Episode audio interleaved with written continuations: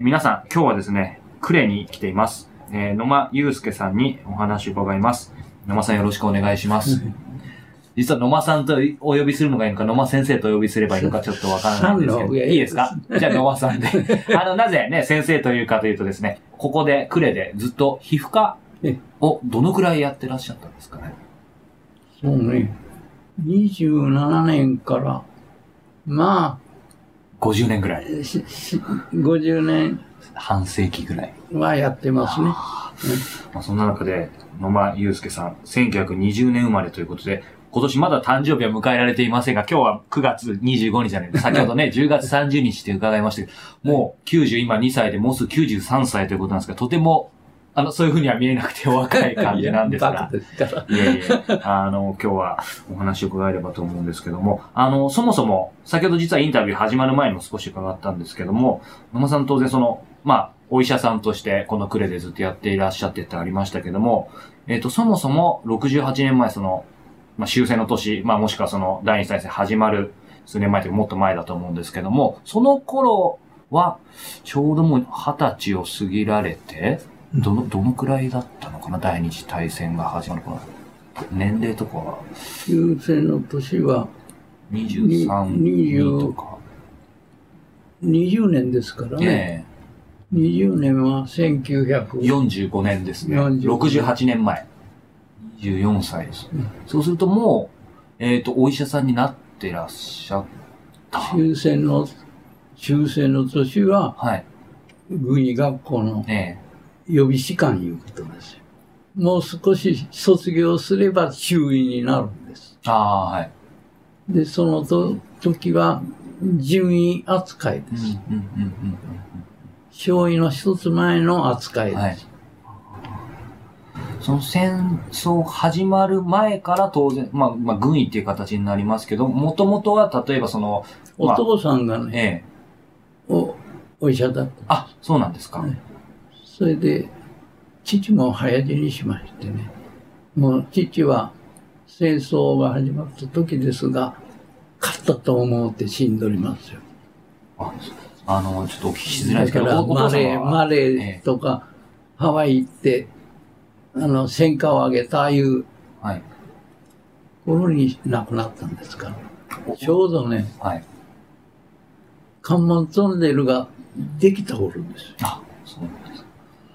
お父様はその、ん戦争で亡くなった、ご病気いえいえ、病気です。あ、そうだったんですか。で、父の兄弟も医者が多いんですよ。は5人、五人が医者になったんです。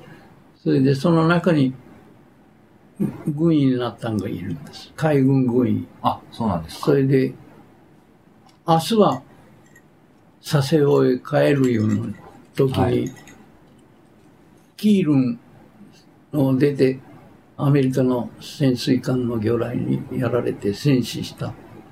軍医長をしてたんですがね。そうなんです。はい。そういうのも、うんおじもおるんです。私は長男の長男の、ええそうすると、その野間さんは、と、まあ医者になるべきものとして、ええ もう小さい時から、ええあの、そう思っておりました。それこそもう、お医者様になるっていうことで、例えばそういう学校行ってらっしゃる方とかはもう、いわゆる、当然戦争始まったら軍医になるっていうことで、なんて言うんでしょう、その、へ兵隊にはならないっていうふうにはもうそこはきっちり分かれてたんですか、それで、あれこれは海軍だから、はい。海軍に 入りたい言ったらう、ん。おおじたちが、海軍は危ないって。うん。実際、海軍で前年に卒業した人は、フィリピンで戦死しとる人が多いんです。それは海軍の軍医じゃなくて普通に兵ええそう兵として。ですねそれで、陸軍を受けたわけです。うん。そして、私は通るわけはないと思う。最後の年で、3年の、2年生の時受けたわけですか。はい。1年、あの、当時手当が40万円、よ4 40、4万円か。当時の山実は相当な高額ですかね。あの、軍医委託制の手当が4万円でしたかね。まあ、私は10万円月に使ってたから。おじが金の管理をしてまして、ええこっち裏に内科してたんです。あ、このクレーの。ねはい。それが、ちゃんと月々うん。6万円送ってきてう、ん。10万円で生活してました。だから、まあ、あの当時から、あの、北九州は爆爆撃に来てましたよね。はい。それから、軍医学校行ってからは、あの、塩釜ですか。うん。やっぱり製鉄所があったんです。あここを海軍の砲撃受けた。えあの、ドカーン、ドカーンいう音聞きましたよ。うん。それから、すぐ山形の北に空港があったんです。あはの、将棋の町があるでしょ。なんとか言う。そこへはえ飛行機が来て爆撃していったんです。で、そんなことしか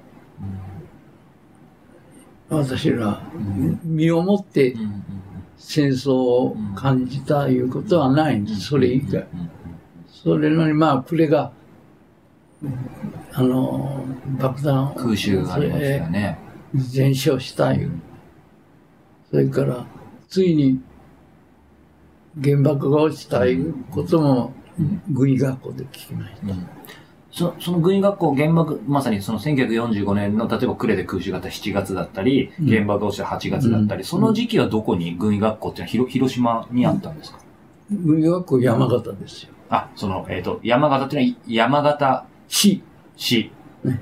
山形県の山形市ですよね。ね。でも、これはもう、ボツボツ、これがやられるぞ、いうもんで、手紙出して、疎開せえ言うて、私のうちは阿賀ですから、ええ阿賀へ暮れに、この辺りだったの。11丁目です。もうちょっとはい。上です。えあの、疎開してました。えうんか家具は、家財を。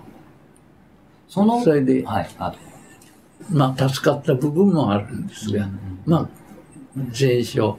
だから、家族は、一家、私の、あの、郷土、郷土の、阿賀へ皆来て、野間さんは当時山形に今いらっしゃった。んですね。1900ええ。えっと、ご家族っていうのは、その時は例えばもうご結婚されてたとか、独身だったとか、うん。野間野間さんご自身はその1950まあ、年私は一人です。一人身。で学生ですから。え母親と弟、弟らも、まあ、学校行ってええ。外行って。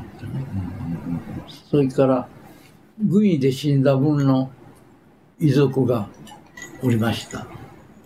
4人くらい。この呉でえ亡くなった。ええ。だから、みんな阿賀へ集まあ、阿賀の家は、こうまあ狭いですけど、ええ本拠とええ離れとあって、両方へ住んでましたね。戦争が済んで帰ったらおばあさんが、バケツへいっぱい、うんグラマン機の薬莢、薬莢だけでこれぐらいあるんですよ。薬莢っていうのはべ勉強不足玉抜いた後の、玉を包んどるでしょ。ああ、はい。あれを、バケツいっぱい拾っておりました。それを拾うのは何か？いや、あの辺、飛行機が撃ったええ体玉が落ちるわけですよ。それを拾っておるだけで。まあ、売れば、どうで、真鍮かどうか知りませんが、金になったんですが、まあ、おばあさんは拾っとるんです。うん。うんうんたくさん拾ってました。うん。と、その軍医のその学校というか、1940軍医になり損ねて、で、それで、え収まられた。えうん。学校は解散。あの、靴下やね、文化の白い靴下やね、米をいっぱい詰めてもらってね。えで、旅費だけもらってえね、え日本海の線を通って、京都を通って大阪へ出て、ええ山陽線で帰ってきました。もう翌翌日には呉へ帰りました。あ、二日で？終戦。うんは、早かったですね。8月10日にはもう、えあ18日18とかに7か。に20日か。ええ結構僕も広島でも今何人かの方にお話を伺ってて、その当時8月15日とか6日とか7月とかに逆に広島にいなかったわけじゃないですか。ええで、軍医でいらっしゃったってことですけど、その時例えばその山形だったり、まあ他のところにもいた時期があると思うんですけども、見習い士官としてえ、本当に、例えばね、ご親戚だったら軍医としてどこか行かれた方とか、うん。あの、例えば呉で亡くなったとかいろいろお聞きしましたけども、野間さんご自身はそうすると直接、例えば、え繰り返しにすいませんなってしまいますけれども、うん兵隊として行ったとか、え。うん。どこか戦場に、まあ見習いそにしても行った一切ないんです。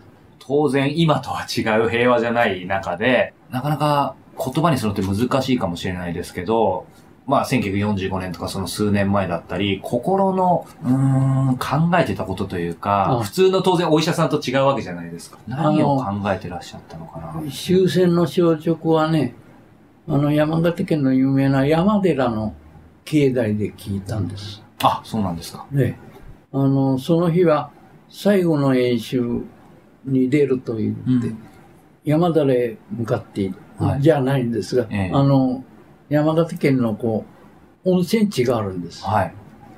そこには、あの、軍医学校の外科部門とか内科部門の病床があったらしいです。そのあたり行くはずじゃったのが、あの、特別、陛下の特別なう、ん。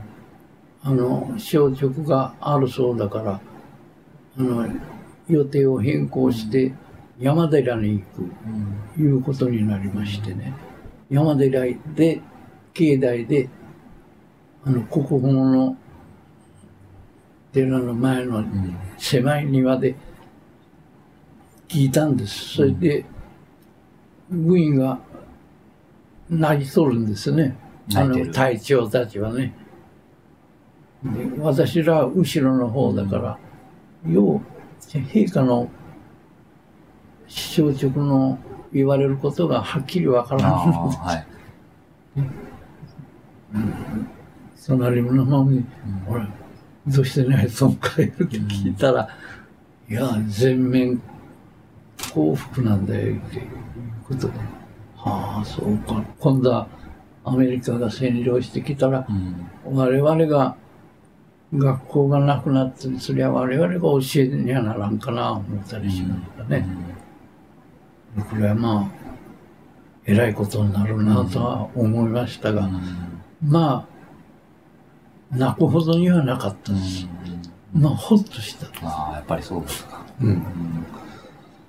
うんなんか率直なその、おその時のことでお聞きしたいんですけど、いわゆる、そのすごい激しい爆撃とかを、野間さんそのう受けたとか近くだったってことは今までなかったわけですよね。ただその国としては当然もう戦争がすごかったわけで、うんと、例えば広島で原爆の体験された方とか、それこそ呉で空襲受けた方、他の地域もそうですけど、やっぱりいつ例えば空襲警報になるかわかんないとか、うん。そういう中でもう気の身気のままの格好で、やっぱり次の日迎えるかわかんないみたいな、そういう意味では死が適切な表現がわかんないですけど、日常みたいな感じって皆さんおっしゃってたと思うんですけど、野間さんご自身はその、そういう危険な感じは一切どう？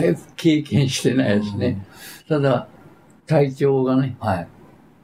君はクレージャーが広島で被災したし、なんかすごい爆弾が落ちたらしいんだが、うん、親族やらうん。おられないかいって聞かれました。まあ、それが結局原爆だったっていうことですよね。それは後で聞かされたことでね、当時は、まあ隊長が心配して私に聞いてくれました。まあ親戚は、まあ本家の人が、女子中学の先生してたんです。その先生が亡くなってましたね。だから私の同級生が、高等学校の同級生、中学とと高校の同級の、うん、もし亡くなってましたね。やっぱり広島へ動員されて行ってたんですね。ええそっか。そういう意味では、その、日常ではなくても当然そのね、うん。間接的に知ってる方が亡くなったうんりしてそうでてす、ね。まあ、しみじみと戦争の危険は、あの、私には迫ってこなんだんですがね。いろんな方が、もう本当に、もう今日死ぬかもしれないって方もいれば、うん。もちろん、平和な心ではなかったと思いますけど、うん。やっぱりいろんな方がいたっていうのは、やっぱりそういう部分でも客観的にお聞きしたかったので、うんあれなんですけど、8月15日に戦争を迎える、あの、終戦を迎えるってことだったと思うんですけど、やっぱり、なんだろう、報道としてはその日本は勝ってるっていうのがあったと思うんですけど、その辺ってザックバラにも、野間さんは、その軍医の立ち、軍医の見習いの立場として、なんでしょう、情報とか雰囲気とかで、実はもう戦争って負けてるとか、ど、どういう感じだったんですかね？もう気づいてたとか。私が聞いたのはですね、呉へ帰った時、はい。そのおじが佐世保に、あの、金剛、戦艦金剛に乗ってました。あ。そのおじがね、私を大学へ訪ねてきたこと。が、後で思うと、うん。お別れに来てくれたんじゃな、思う。それで、当時、あの、将校たちの集まるところがあるんですが、もう、食料事情が悪くて、そういうとこ行って食事することもできないような状態。うん。まあ、おじはそういうとこへでも連れて行きたい考えだったんだと思います。それで、佐世保行って、金剛に乗り込んで、南方行って帰る。明日は佐世保いうところでやられたわけですが、そのと、その、やられたいう情報は、こおじはね、おじの知り合いの艦長がいたの、くあの、巡洋艦の。はい。それから、もう真っ先に金剛がやられたいうことを聞いてるんです。それでおじはね、戦時中、医者は呉から出られるんです。呉の医者は。あ、そうなんですか。よそへ逃げ出すことはできんのです。はあ、天気は許されないんです。そうなんです。それで、街中へおったのを、こう、山の手へ移ったんです。うん。家を。買うて。ねそれで、あの、戦災免れた。え。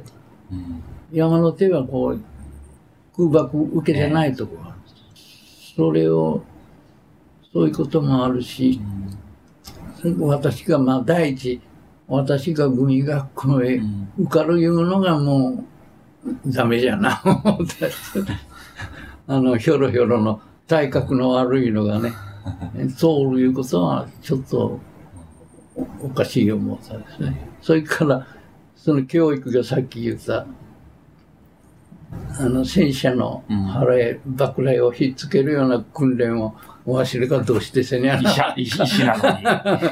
あ、これも負けじゃなと。それから、食事にね、はい。食堂へ米の量を一日は、正確な量は忘れましたが、何百、何十グラムうん。食べらすいうことが張り出されるんですよ。そんなにあるかな思う量でした。で、聞くとね、はい。ありゃ、上の門のとこへ米が、こう、上前跳ねられて、ええ我々はあ食べる量が減らされとるんじゃいう話も聞きました。うんああ、負けるな。そんな中で、その、直ちにその、命の危険は感じなかったかもしれないですけど、ただ、その中でその野間さんご自身も、当然今のこの平和とは違う中で、その将来を描けたかとか、あと、なんだろう、直ちに危険感じないにしても、例えば、ずっと生きてられるのかなとか、いつか死ぬかもしれないいや、そこまでは深刻に考えませんでした。さっき言ったように、子供の教育は白が受け持たにはならんかな。あそういう現実的な。うんお話伺うと、その、戦争の1945年の時は終わるまで逆に広島にいらっしゃらなかったということで、ただ逆に、まあ、今回いろんな方にインタビューさせていただいてやっぱり感じるのは、当然その、例えば原爆落ちた時とか、その戦争終わる前は確かに辛かったけど、一番大変だったのって結構いろんな方が言ってらっしゃるんです。けど、戦争終わってから、うん。そのゼロから例えば家族ももういなくなっちゃってとか、そっから今のここまで来るのが大変だったっていう方がすごく多いんですけども、そうですね。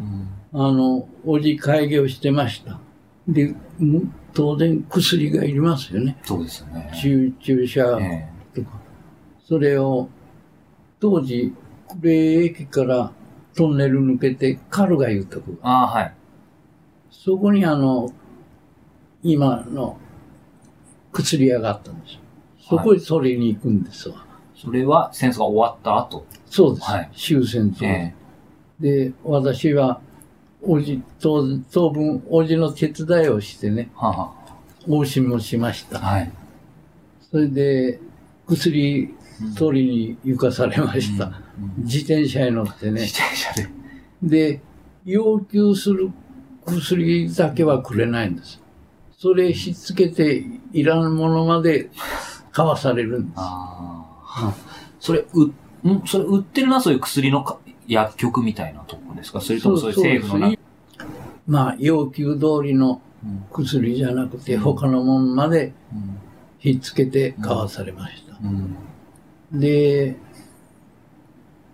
大雨が降って洪水が出てね、あの、二甲川の、あの、防空壕なんかに、メチルアルコールのドラム缶がたくさん入ってたんですね。それはな、それが流れ出て、あそのアルコールも酒がないもんですから、飲んだ人が大勢いましてね、原爆の受けた患者よりも、えそのアルコール中毒みたいに、あの目が見えんようになるんです。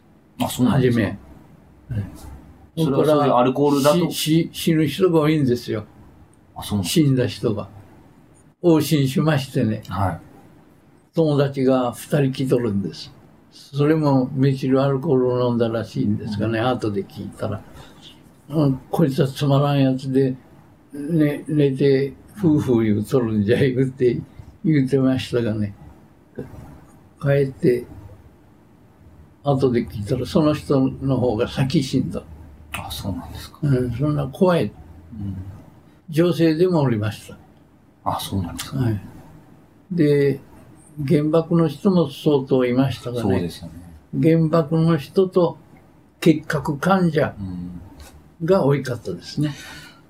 野間さん、そのひ皮膚科うん。の先生として、まだ皮膚科じゃないです。その時はもうな何でも、何でもないんですよ。私の1年後からね、インターンユンができた。あで、私の時は、そういうもんがない。すぐ免許がもらえた。あ、じゃあちょうどその境目だったんですね。あ運のいいとこ。ええ逆に、そう、やっぱり僕、それで、鉄道ってえ適切な治療薬いうのは誰にもしてないでえうんす ね。ビタミン C をうん打ったりうんぐらいですよう。んその時って当然ね、もっと適切な、例えば機材があったりとか薬があれば、うん。まあもっとす救えた方とかもいらっしゃると思うんですけど、そその時ってその医師としてやっぱりなんかそういうややるせない思いみたいなのありますよね。まあそりゃ、物資のない時だから、食料でも欠乏しとるんだから、まあ当然じゃろう思ったんですが。うん。医者になったからかな、食料はまあ、闇市ってああ、はい。買えましたね。うんうんで、こんな、アメリカの食料は、レーション、レーション。R-A-T-I-O-N。それ、一食分がか二食分か知りませんがね、ちゃんと缶詰入ったり、チョコレートもあり、プディングもあり、まあ、贅沢なもんがうん。ぎっしり入って、うん。そんなの買うてきてうん。食べてうん、米の代わりにしてましたよね。逆にやっぱお米は手に入んなかったんですか？ああ、やっぱり不足でしたね。だからその闇市は、うん。ああっちの方にあったんですがこね。のクレーだとど、ど、どの辺？あの、鉄道がこう通って、自衛隊行くとこと、はいこっちとの、こう、高架なっとる、その下の方からこう左入ったあたりにありましたよ。今もその高架ありますよね。うんあ、あの辺ですか？うん聞いてる方がちょっとわかるかわかんないです。あ、あの辺なんですね。それで、こっちはオーストラリア、アメリカはもあまり見なんだです。オーストラリア、ニュージーランド、いうのが時々来ましたね。それが30年ぐらいまで中流軍いたですかねあ、。そうなんですね。うん。で、私は1年ぐらい、王子のそんな手伝,、手伝いをして、に卒業2年目から母校九大帰って、皮膚科へ入ったんです。うんその皮膚科に入ろうっていうのはなんあか、のね、家族、おじいさんらは昔反対してましたがね、反対ですか？うん、まあ、お、お、親父が内科してましてね、夜起こしに来るんです。そうすると、おってもね、熱剤取る家とかね、あの、用で寝とる家とか言って断りよりました。うん。で、実際こう、おじい手伝って夜起こされていったらもう、戻って寝疲れるのですね。あだから私には持たんを思って、夜あんまり起こされあ。ん、うん。横着な。かはなんか思ってうん、皮膚科やったの。ああ。実際ね、やっぱり今お話伺うと、なんか、まあイメージですけど、その広島でさっき原爆の話もありましたけど、原爆の後遺症とか、その当然戦戦後だと火傷だったり、うんそういう形でその皮膚科のニーズってすごいあったような気がするんですけど、うんその辺って。まあ、それはい移植の方でえね、え移植になると、むしろ外科の部分が多いんでね、はい。アメリカへひどい火傷の人を連れて行ったりしおりましたね。ありましたよね、原爆乙女の方。まあその、やっぱりね、あの、いろんなご経験されて、やっぱり人生を重ねてこられて、やっぱり、すごいいろんな経験されたからこそ、なんか今、なんだろう、そのニコニコされてますけど いやいや。で直接そんなに戦争な受けてないとおっしゃってましたけど、ただその野間さんなりに、そのなんでしょう、普通の人とは多分違う形かもしれないですけど、振り返ってみると、まあもう60 68年経ってますけど、そのなんて言うんでしょう、戦争のそれこそ記憶で、まあその戦時中でもいいですし、戦争終わった直後でもいいですし、そこからこれまで68年かあったと思うんですけど、何かなんだろうな、これだけは本当にまあ、つ、辛かったじゃないですけど、やっぱり楽では当然なかったと思うんですけど、何か振り返って、まあこれだってエピソードじゃなくてもいいんですけど、まあせっかくこれ聞いてる方が今後いると思うので何かし、そうだな、シェアさせていただけるようなことがあれば。私はどっちか言うと、楽観的な方でね、深刻に考えたくない方かもわからないですね。まあ、私の中学はこの暮れの、今三つ田行ってますよ。で、英学校行っても優等生、機関学校も優等生、あの、経理学校も優等生出しとるんです。へそんな人は皆紳士ですよ。戦士？うん。だから、あの、あんまり優秀でないのが、私みたいに残っとるんですよ。優秀な人は、まあ、し死んでるんですね。だから、恩師の、うん。なんか時計かなんか知らんけど、あんなもんもろった人が亡くなってるんですよね。それその優秀な方は、それぞれの分野で一戦、第一線みたいなとこ行っちゃうからそう、なくなっちゃう。ええ。まあ、それが残念ですの、うん。戦争は。うん。なかなかね、やっぱりこういう直接お話聞かないと正直、ね、やっぱり、例えば8月6日の前とか8月15日前って日本中でいろんな報道あって、その時はやっぱり戦争いけないなと思うんですけど、やっぱりこうやってリアルなお話を伺わないと、やっぱり今本当にね、平和な世の中なので、って思ってしまうんですけど、今、まあ、先ほどもその戦争の映画が、なぜか今年やたらあったりとか、うーん、あとやっぱりそのね、憲法改正の話とかだったりとか、あとはね、まあそのいろんな是非ありますけど、例えば原発を海外輸出するとか、いろんな首相の話とかあったりすると思うんですけど、その辺ね、あの、野間さんなりにいろいろ感じることとかってありますかね？まあ、広島県の医師会は特に IPPNW で核戦争反対の団体を世界的に医師会で作ってますよね。はい。それを主催を2回やってますよ。あ、そうですか。主催国になって、うん広島で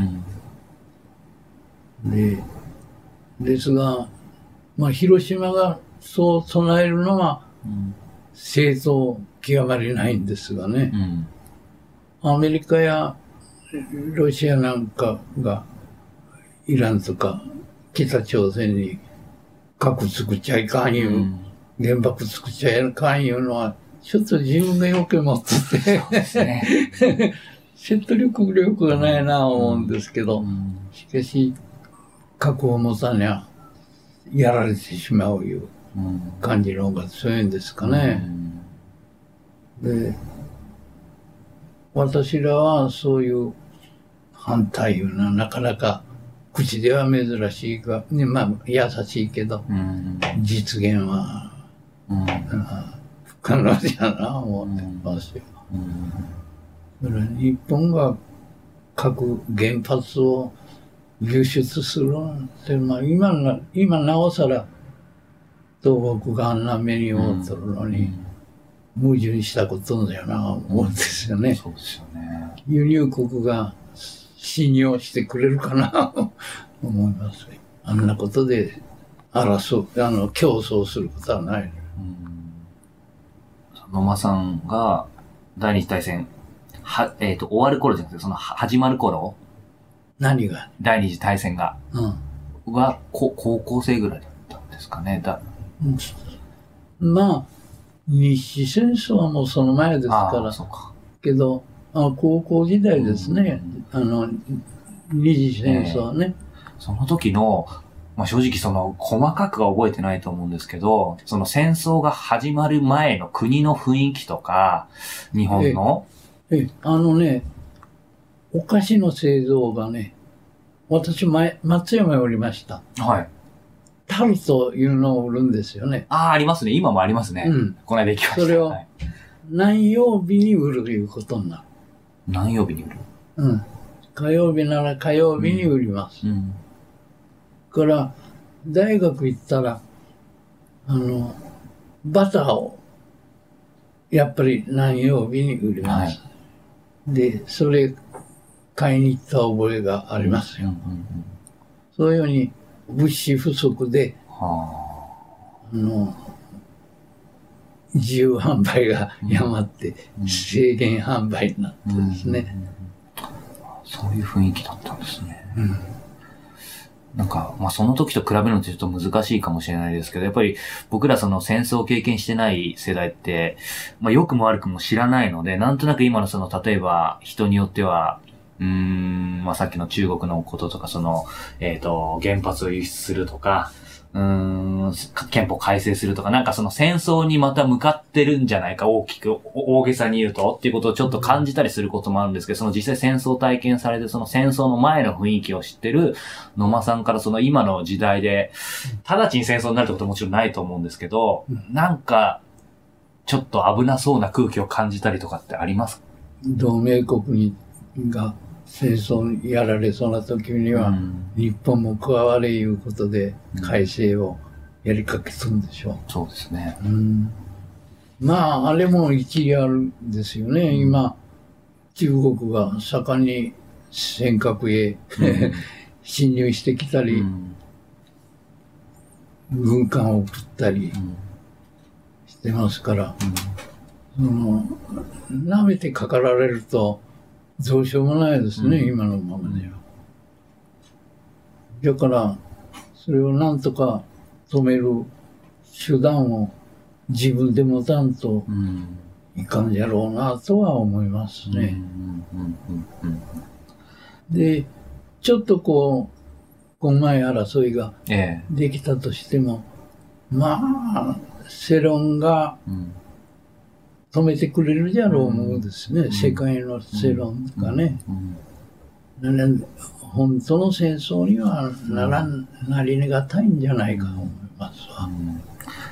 もちろんそうあってほしいし、そうしないとっていうところで、まあね、あの、今回のインタビューもなんですけど、最後に、まあこの、インターネットラジオってなかなかちょっと説明すると分かりにくいと思うんですけど、ただ一つあるのは、あの、冒頭でもお話したように、この肉声って、もう、それこそ、ひえっ、と、100年後も500年後も、まあ、この世界がある時に残るわけですよ。で僕もうん、当然500年後は死んでるわけですよ。だから、これ今日撮ってるのは2013年の9月25日ですけど、野間さんだったり僕のその、子孫とか全然関係ない人たちも当然理論的な聞くことができると思うんですね。そういう聞く方に対して、これ聞いてる方にやっぱりその戦争をまあ考えるきっかけにはしてほしいっていう僕はこの思いで今日あのインタビューさせていただいてるんですけど、何かそういう方に向けて、まあメメッセージじゃないんですけど、伝えたいこと。戦争はえ決していいことじゃないですよね。しかし、やむを得ず起こることもうんない、ないとは言えんけど、うんそれを阻止するだけの力を国も持たねばならんし、世論をうん。こう、戦争を挑発するうん。ことのないように抑えてくれにはいかんと思うとりますが。僕ら個人としては、まあそれこそね、これはやっぱ、なかなか難しいですけど、僕ら個人として何かできることって、逆にこういう、あの、わ、若い輩から聞かれたとしたら、なんて答えますか、先生としては。ち小さい力だよね。どうせ世論にもう起こさん、起こすほどの力ないですな。戦争しちゃダメよ。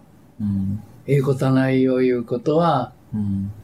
みんなに言わんでもわかることじゃないか思うんですけどね。不自由すんじゃから。うん。ももうこれは、まあ、仕方ないじゃ済ましちゃいけないと思いますけど、ただ、じ現実的に僕自身も感じるんですけど、やっぱりその、野間さんが戦争を体験されて、例えばその直後に生まれた子供とかが感じてるそのなんでしょう、平和とか戦争はしちゃいけないっていう思いと、今の僕ら30代だってもっと下の世代、ううん。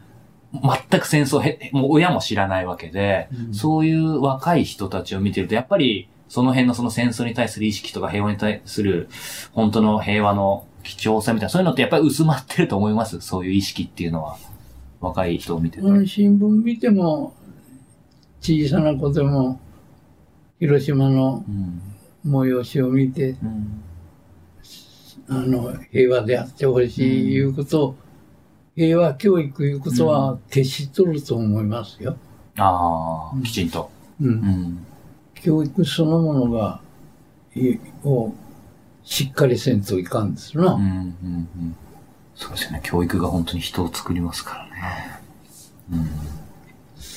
うん。私らは本当、朝鮮も中国も歴史認識を正し正しく持ていう、うんどうどうなんか。国もちゃんとこう教えてくれりゃいいんですがね。うん。戦国はこうこういう理由で日本はもう問題外にしとるとかね。うん。竹し竹島もこういう理由うでん。日本に所属しとるいうことを、なんか書いてくれりゃええ国ってのは日本が？うん。例えば教科書だったり、まあさっきの教い育って話ですね。科書で載せも外外務省談話でもいいから、うん新聞に載せてくれりゃええよ。でも確かにその一番大事なそもそものところの情報がないですよね。うん。うん。それ僕らももちろんわかんないですし、やっぱそれは野間さんから見てもそういうのは感じますか、うん。でも、わしらでもまあ、あそこをし島根県の人が持って、あの、固定資産税を払いよったいうことは聞いておりますけどうんね。ねやっぱ教育もそうですけど、そのメディアの報道とかも、うん。その全てが報じられてるわけじゃないから、その根本の部分を、まあ報じてほしいし、そこら辺をまあ見抜くの難しいですけど、やっぱり僕らがなぜかっていうのはやっぱ分からないと判断できないですよね。尻滅裂な話になって申し訳ない。いえ、とんでもないです。あの、貴重なお話いただいて、本当にありがとうごまあ、ざいました。進駐軍も割と穏やかなかったですね。あ、そうですかう。ん。私にはそういう、あの、沖縄で乱暴したいような、ああ。ああんなことはうんあんまり聞いてないですよ。うんうんうんうんだいぶ長いことおりましたがね。で、いいお客さんじゃったからかわかりませんね。うんいいお客さん。うん。性病のようなのがたくさん来るんですよ。ああ。そうか。あ、それはこの広、クレで。うん。普通につまり患者さんとして来る。そうです。で、それは、えっ、と、そのお金っていうのは、そのうん新新中部の各国の人が、軍かなんかが病院に払う。どういう？家に自分で洗うんですよ。自分で縁を持ってるんですか？そうそう。あ、そういう話って意外とシンプルですけど、ね、すうん想像つかなかったんですけど、そういうもあのね、それで気づいたことは、イギリスの兵隊の給料は一番安いですな。あ、そうなんですか、うん。その次がオーストラリアです。それはど、なんで分かったんですか？いや、やっぱり、あの、ほっとくるぐらいは察せ、察することができます。ああ、うんなんとなく接してれば分かる。で、CA はあ、アメリカはあんまり数多く来てませんのでね、うんアメリカ兵は一番金持ちじゃなかったかと思うんですけど、うんアメリカのそうね、シナ人の系の部員さんとは心安なってね、い。えーうんそこへ、あの、その宿舎行ったことありますよ。あ、そうなんですか。うんやっぱり、あの、親切でね、うん香港行ってくるが、なんか欲しいもんあったら買うてきたらいい。え そんなこと言ってましたよ。まあその是非はいろんな考えがあると思うんですけど、例えば天皇陛下のうん。その戦争責任だったり、その当時の軍部の行き過ぎたことがあって戦争が終わるのが遅くてたくさんの人が死んだとか、まあいろんな意見ありますけど、その辺に関して、うん。その野間さん、率直に感じること、あとこの逆に68年で変わったこととかってありますか、お私は天皇家はす尊敬しております。うんうんむしろ、あの、東條さんなんかう、ん。まあ、つまらんことをしたうの。ん。じゃが、海軍が世界を割と知っておって、どうして東條さんを押さえつけられなかったか、あそれが残念ですな。靖国参拝でも先般の人としてええ。覗かれるのじゃろうか思いますね。うんうんやっぱ仕方ないのかもしれないですけど、でも戦争になってから気づいたら遅いから、やっぱり僕もこれどれだけ頑張れるかわかんないですけど、やっぱりこうやって常にお話聞かせていただかないいやとやっぱり。、ライフワークですか。そうなんです。やっぱやるしかないかなというふうに思ってて。まあでも本当にね、その境遇、その状況でやっぱり感じてらっしゃること当然皆さん全く違うので、いや、私はあんまり考える方でないですからね。いろいろとああのお話が伺えてよかったです。ありがとうございます。